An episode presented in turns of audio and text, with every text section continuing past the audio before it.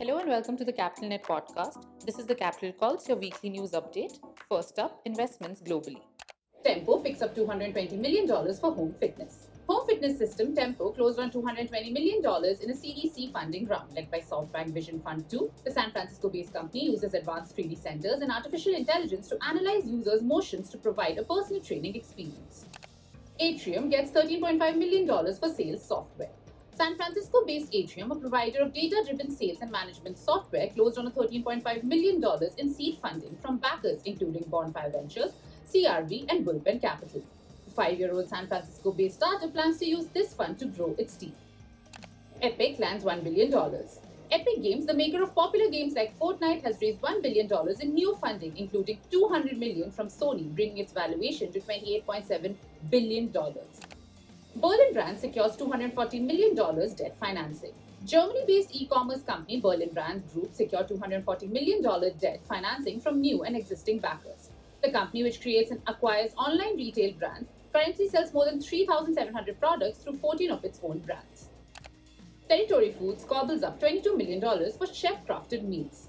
Direct to consumer meal delivery service Territory Foods closed on $22 million in a Series B round led by US venture partners. The Arlington, Virginia based company, which specializes in chef crafted meals that are personalized for dietary preferences, will use the funding to expand into new cities. The Zebra becomes a unicorn with $150 million Series D.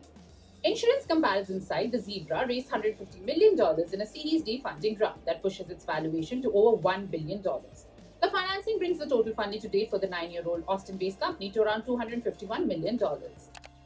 DoControl secures $10 million to monitor SaaS data. New York based DoControl, a provider of tools for companies to monitor and secure their data in large SaaS applications, raised $10 million in a Series A round led by RTP Ventures.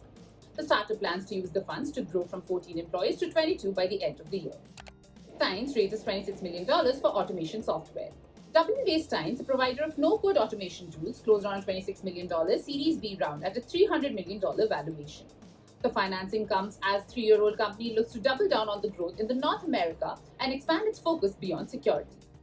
Fintech startup TrueLayer banked $70 million. Fintech platform TrueLayer secured $70 million in Series D funding round. Addition led the financing for the London-based startup, which is building an open banking network enabling third parties to develop new apps and services.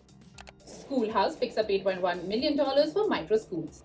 Schoolhouse, a New York based edtech startup, is looking to bring micro schools into the mainstream. The company raised $8.1 million in a round led by Pace Capital with an eye towards taking its model nationwide. Moving on to mergers and acquisitions, Grab inks $40 billion SPAC deal. Southeast Asia's ride hailing and food delivery giant Grab has agreed to on a merger with SPAC Altimeter Growth Corp in a deal valuing the company at around $40 billion. That's it from the Capital Calls Global. Tune in next week for more such weekly updates.